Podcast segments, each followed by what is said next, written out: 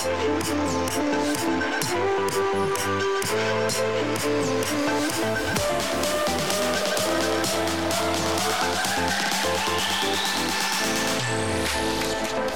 for joining us for the Connect podcast. I'm Cole Phillips, the lead pastor of the Connection Church, and every week we're going to look into the Bible to find out how God's Word connects to our everyday lives. It's going to be life changing. The Connect podcast is produced every week for your growth and inspiration. You can find all the show notes at makingtheconnection.org. You can also find the podcast on your favorite podcasting service Follow me on Twitter at Cole Phillips and on Facebook and Instagram. You'll find all the links in the show notes. Now, let's get into the study. All right. Hey, I want to welcome you today to Connect. I'm so glad that you're joining me today. This is going to be a great time together. We like to get into God's Word so we can get God's Word into us, to get it out of us into the world around us, get it out of our lives and, and live it out in, in very practical ways because God's word was really written not just for our information, but for our life transformation. And, and that happens through application as we apply God's word. And so uh, be sure to um, to share this with those who you think may need it. And and if you are not uh, driving, if you're at home or you're somewhere where you can uh, at work where you can get out your Bible, get out something to take some notes with, I would encourage you to do that because there's a lot of things that we're going to be learning as we continue through the Gospel of John. We're getting to know Jesus better. We're looking at uh, who he is and really what he can do, his power to change our lives. So that's what we're going to be getting into today. I want us to look at what happened one day when Jesus had a friend who was about to die, and in fact, he, he did die. We read about him in the Gospel of John, chapter 11, starting in verse 1. So here's what it says uh, Now, a man named Lazarus was sick. He was from Bethany, the village of Mary, Mary and her sister Martha. This Mary, whose brother Lazarus now lay sick, was the same one who poured perfume on the Lord and wiped his feet with her hair. Uh, don't you love the detail in, in, in this story? Uh, these were real people. So the sisters sent word to Jesus Lord, the one you love is sick. And when he heard this, Jesus said, This sickness will not end in death. No, it is for God's glory, so that God's Son may be glorified through it. So Jesus was uh, told by Mary and Martha about Lazarus. Lazarus was so sick, his sisters were worried about him, and Jesus responded to this message by saying that Lazarus' sickness wouldn't end with Lazarus being dead, but that there was a purpose for what they were going through, and the purpose was that God would be glorified through what was happening. It's important to understand that uh, sickness disease, death, none of this. This is part of life, but it's not from God. It's really uh, because we're we live in a fallen world, and because we live in a fallen world, and and uh, with fallen people, even nature is broken in many ways, and so there is sickness, um, there's disease, and there's death, and there's there's terrible things that happen, and yet through all of that, there's a bigger purpose that God is at work um, to receive glory. And what, what, what Jesus meant when he said that uh, God would receive glory through this, and of course, that depends on our own choice and our own attitude and response.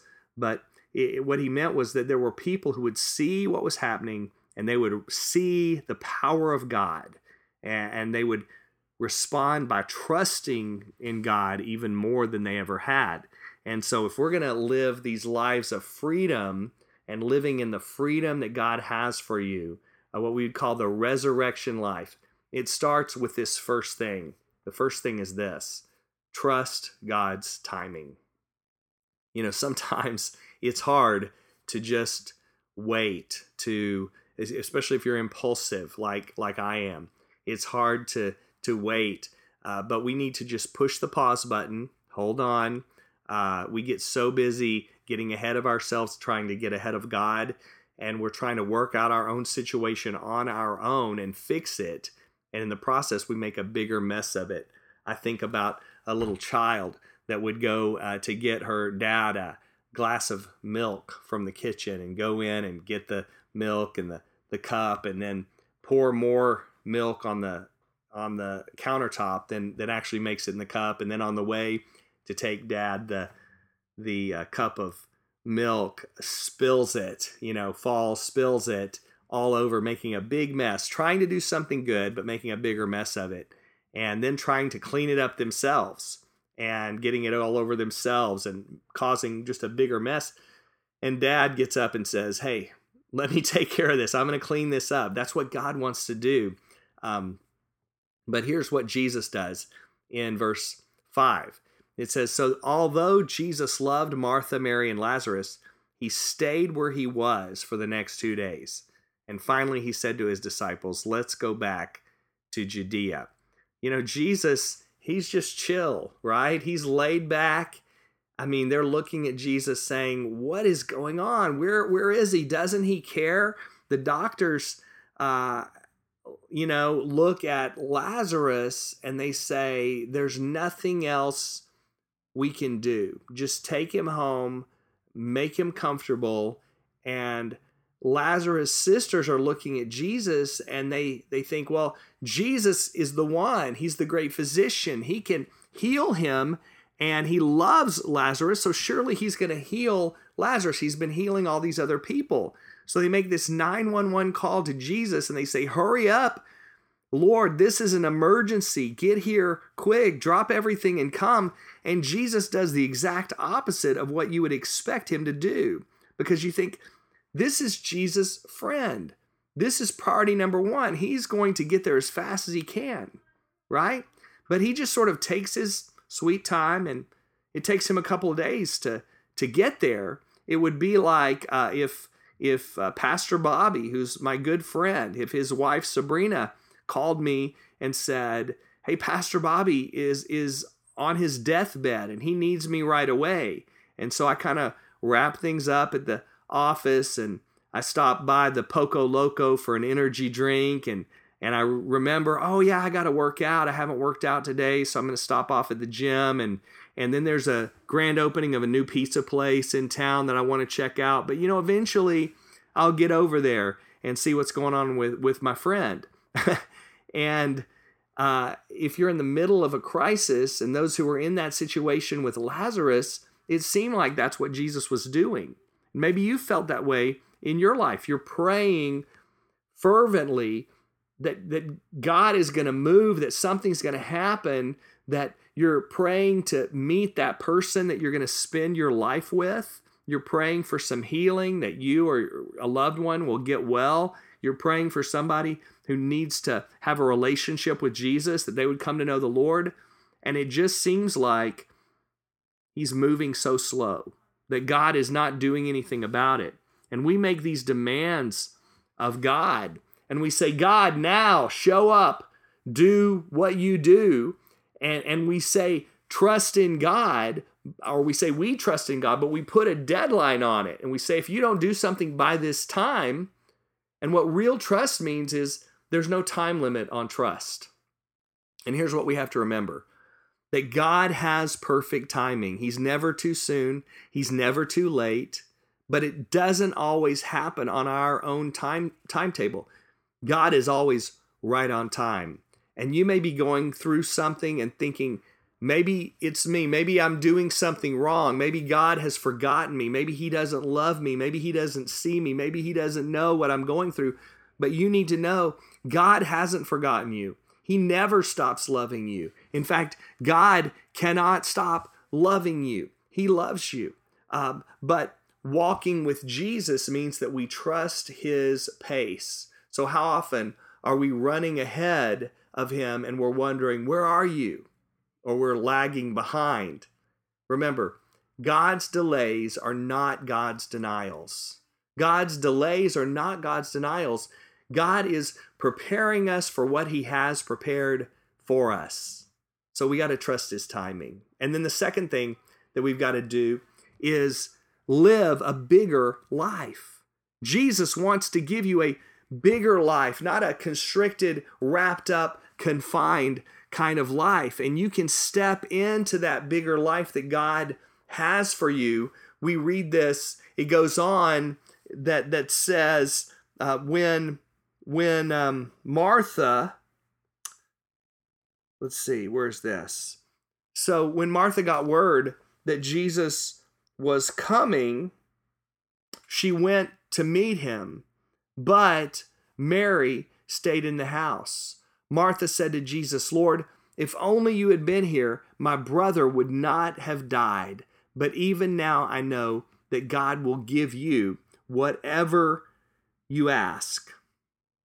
So by the time Jesus gets there, Lazarus has been dead now for four days. In, in verse 17 of John 11, on his arrival, Jesus found that Lazarus had already been in the tomb for four days. I mean, that's dead. He's been dead so long, he starts smelling because his body is decomposing. And when the sisters hear that Jesus is coming, Martha runs out and gets in his face and says, Lord, if you had been here, my brother would not have died. Jesus, the least you could have done is send a get well card. It would have gotten here sooner than you got here. And Jesus told her in verse 25, he says, Your, in verse 23, your brother will rise again. Yes, Martha, Martha said, he will rise when everyone else rises at the last day. Jesus told her, I am the resurrection and the life. Anyone who believes in me will live even after dying. Everyone who lives in me and believes in me will never, ever die. Do you believe this, Martha? Do you believe this? You know, she he says your brother will rise again and she's given like the church answer the safe answer. Yes i understand you know resurrection like after we die we'll rise again and live forever in heaven. You know she's talking about eternal life that goes on and on forever. That's the that's the quantity of life. When we think about eternity and we think about heaven we think about life that goes on and on forever.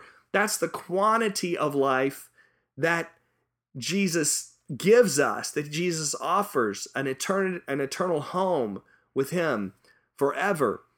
That's the quantity, but there's a quality of life, a quality of life that starts now, that Jesus wants to give you now, that after you step over that line of faith and become a part of God's forever family, as soon as you believe, your all of your past sins are forgiven, your future is secure in heaven, and right now, you're just living. You're just barely surviving. You're just existing.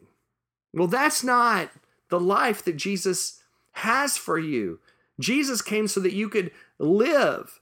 That's why he came. He came so that you could live the God kind of life, not a fake, pathetic pursuit of materialism, self satisfaction, that we have bought into in our culture. He wants you to have a bigger kind of life, the kind of life that is so real that you have joy that comes from the inside of you. And even when there is no external human reason to have joy, there's a peace from God on the inside that goes beyond all of our understanding, any human ability we have to understand it. It's a sense of peace that goes deep. It's this power of being connected with God, with His Spirit, with His people. And if you are a follower of Jesus, do you realize that the very same Spirit that raised Jesus from the dead is alive inside of you right now? Why did Jesus come? He came so that you could really live the God kind of life, to give you the opportunity to, to know God, to have a relationship with Him, to have meaning and purpose and fulfillment in your life that comes from knowing why you're here, knowing why you're created. In John 10 10, that we just were, were reading uh, the, this previous chapter, The thief comes to steal, kill, and destroy your life. That's the normal life. A life that is a life of victimhood where the enemy is out to, to steal your joy, to steal your passion for living, to steal your hope, to steal your family, to steal your, your life. But Jesus said, I've come that you may have life and have it to the full, the fullest, abundant, joyful, God kind of life. Listen, the kingdom of God is not just what is ahead, it's not just what is to come. The kingdom of God is happening right now in the lives of His people. That you live with God's presence in your life, the presence of Jesus right here, right now, that you rely on the power of Jesus right here,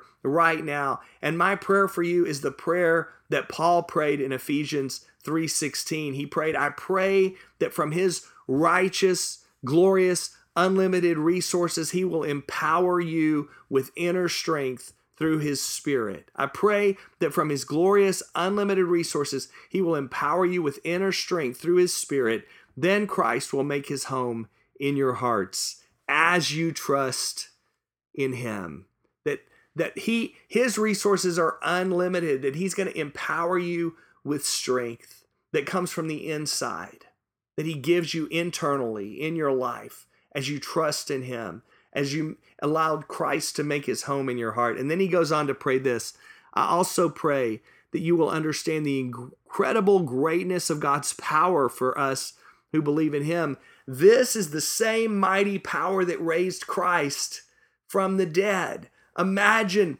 how much power, how much explosive power it took to give life back to Jesus, to bring him back from the dead. Our power on our own is so limited, but God's power is unlimited, and He gives that power into your life for for each day, each and every day of your life. It's a bigger way to see life. And then third, I need to feel God's love for me. I need to feel and know God's love for me. Jesus is showing that his heart breaks for the people that he loves.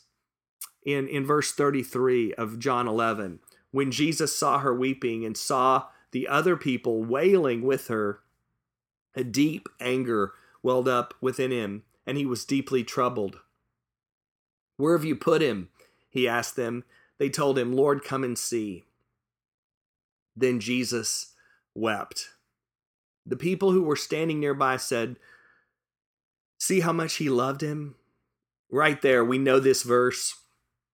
Maybe you don't have any other verse in the Bible memorized, but you've heard this verse Jesus wept. What a powerful verse. Why was Jesus weeping? Why did Jesus weep? Well, he hurt for um, the pain of those around him that were sad.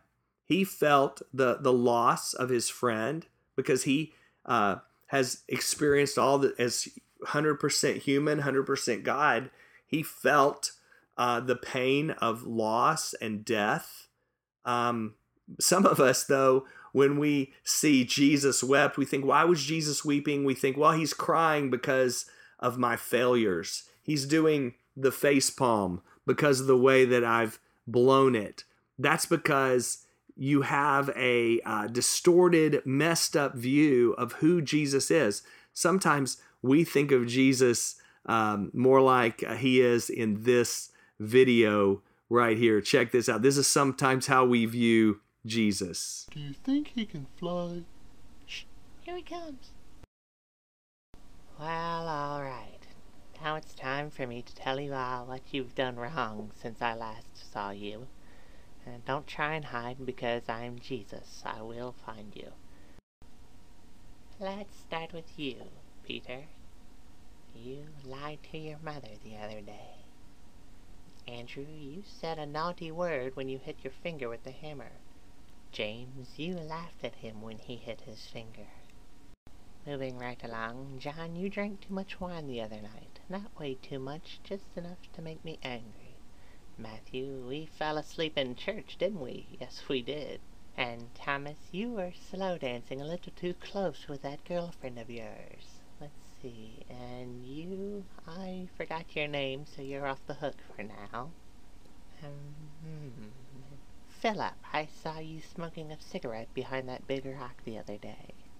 Thaddeus, I hate to say I saw you stick up your middle finger at someone who cut you off when you were riding your camel. Benjamin, you aren't wearing your WWJD bracelet. Jacob, I don't mind you saying my name, but not after you stub your toe. And Frank, you know what you did. I just can't repeat it because I'm Jesus. All right, all you sinners, come with me. It's time to pay the piper. Man, it was only one cigarette. I heard that. it's time to pay the piper. That's how we have seen Jesus. But that is not Jesus.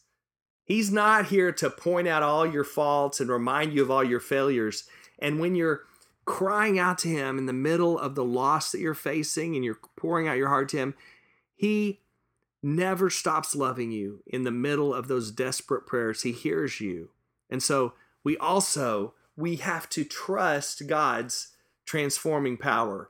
And verse 39, it says, Jesus said, Roll the stone aside, Jesus told them. But Martha, the dead man's sister, protested, Jesus, he has been dead for four days. The smell will be terrible. I like the way it says it in the King James Version. It says, He stinketh. And Jesus responded, Didn't I tell you that you would see God's glory if you believe? So they rolled the stone aside. Then Jesus looked up to heaven and said, Father, thank you for hearing me. You always hear me, but I said it out loud for the sake of all these people standing here so that they will believe you sent me. Then Jesus shouted, Lazarus, come out. And the dead man came out, his hands and his feet bound in grave clothes, his face wrapped in a headcloth. And uh, I love that he had to he had to say specifically Lazarus come out because if he hadn't called Lazarus by name, who knows how many dead people would have come alive and come walking out of that grave. But notice that Lazarus, he wasn't embalmed, but they had wrapped him up in grave clothes, these heavy grave clothes. And um, for most of us, the question isn't, can God do something great in my life? We, we're not asking, does God have the power? The question we're asking is, do you believe that He will do something about what you're going through? Do you believe Him enough to trust with your life, to trust Him with everything you've got? Because when I don't fully trust Jesus, I begin to limit His power to work. You know, I try to trust, but then I get scared and I try to take control myself of my own situation. I trust in a weak substitute. I trust in myself to try to fix my situation because I say, God, you're not working fast enough. I'm going to turn back to my own misguided, messed up solutions to try to fix this. Well, that's what got us into the mess in the first place many times. So, where is your trust? Are you trusting in God fully for what you're going through, you can trust Him. It's been said this uh, God is too good to be unkind, He's too wise to be mistaken. And when you can't trace His hand, that's when you must learn to trust His heart. When you can't see God's hand at work around you, trust His heart, trust His goodness, trust His faithfulness that you've seen time after time. And then finally, uh, to live this kind of resurrection life, we don't do it on our own. I need to connect with God's community.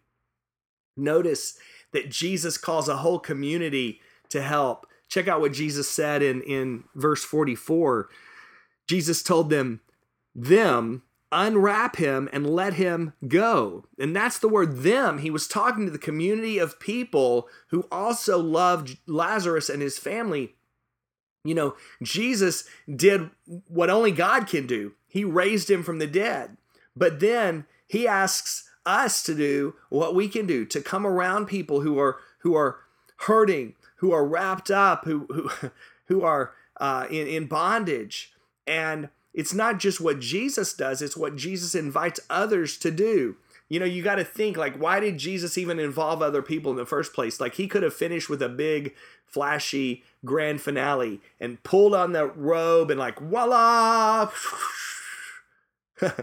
but, you know, we see people all around us in our church family, in our community, who are facing major challenges and struggles and, and, and just heartache and heartbreaking situations. And we pray and we say, God, why don't you do something about this? Why don't you do something about it? And God says, I've done something about it. I made you aware of this situation. I've given you some resources that you can use. That's how I'm going to do something about their situation is through you. And he invites us to get involved in those situations. Sometimes we look at hurting people who are going through hard things and we say, well, why don't they just help themselves? By the way, uh, the phrase, God helps those who help themselves, that's not in the Bible. You may have heard that was in the Bible. Maybe people quote that as a Bible verse. God helps those who help themselves is not in the Bible. In, in fact, the opposite is true. God helps those who can't help themselves, who realize that we're helpless apart from Him. We're helpless in our sin. And that's why Jesus died for us. But you know, Jesus raised Lazarus from the dead. He didn't say, okay, Lazarus, unwrap yourself.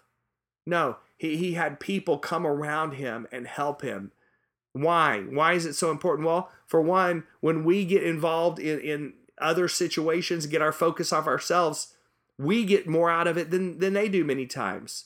Um, when we allow ourselves to connect in the middle of the mess and the pain and the hurt, real community is more than just uh, going to church on a Sunday. It's about getting down in the trenches of life together and loving people and helping each other. And today, God wants you to know that you don't have to live life wrapped up in those old grave clothes anymore. There are all these uh, clothes of doubt and denial and delay, defeat, discouragement, depression, disobedience, and death. And it's time to allow God to take them off, to allow people to come into your life and help you take those off. Maybe your mindset today is so defeated that this doesn't even seem possible to you right now. What do you do if you're in this hopeless situation? Don't insulate and isolate yourself. Get around some people who are alive. Get around some hopeful people. Connect with God's community. That's the key. And God may not answer your situation the way you want. He may not do it when you want, but He will answer. Jesus may surprise you with His answers, but He will never disappoint you. Listen, you can live life to the fullest today. Jesus doesn't say, I will give you resurrection. Jesus says, I am resurrection. Jesus is resurrection. Jesus is life, and He wants to give you new life today. Listen, all things are possible with God. Dead for four days isn't dead in God's world, in God's economy. He can speak to dead things, and in a moment, they can live. So let me ask you, what's dead inside of you. Let Him bring that back to life. Maybe it was a vision that you had for your life to make a difference. God can bring that back to life. Maybe you had this desire and dream that someone you knew that you love would come to know Jesus. And you can let Him bring that dream back to life and see that come to pass. Maybe it's your faith, your passion, um, he God he specializes in bringing dead things back to life.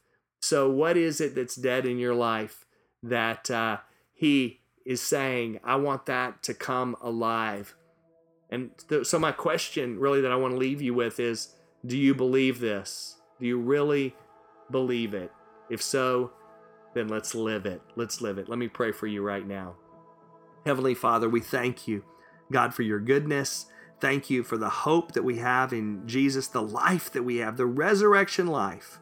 God, that uh, you haven't just forgiven all of our past sins and given us a great hope for our future, but you've also given us a reason to live today, a purpose, a hope, a full kind of life that only comes from you, that can only be found in you. God, I pray that you're at work resurrecting those dead things in our life, God, and that we continue to put our trust in your timing, that we continue to surround ourselves with your people, that we choose to reject insulation and isolation, but we want to get around people who can walk with us through what we're going through and use us, God, as a community to lovingly lift up others out of their hard, hurting situations. We pray in Jesus' name.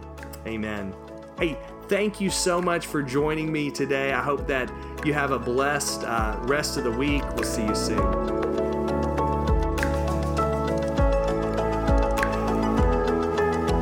Thank you for joining us for this week's Connect podcast. If you liked what you heard, then be sure to like, share, comment, subscribe, rate. We want to spread this good word to everybody we can who needs to hear this message. I hope you have a great week, and I look forward to you joining us next week for the Connect podcast.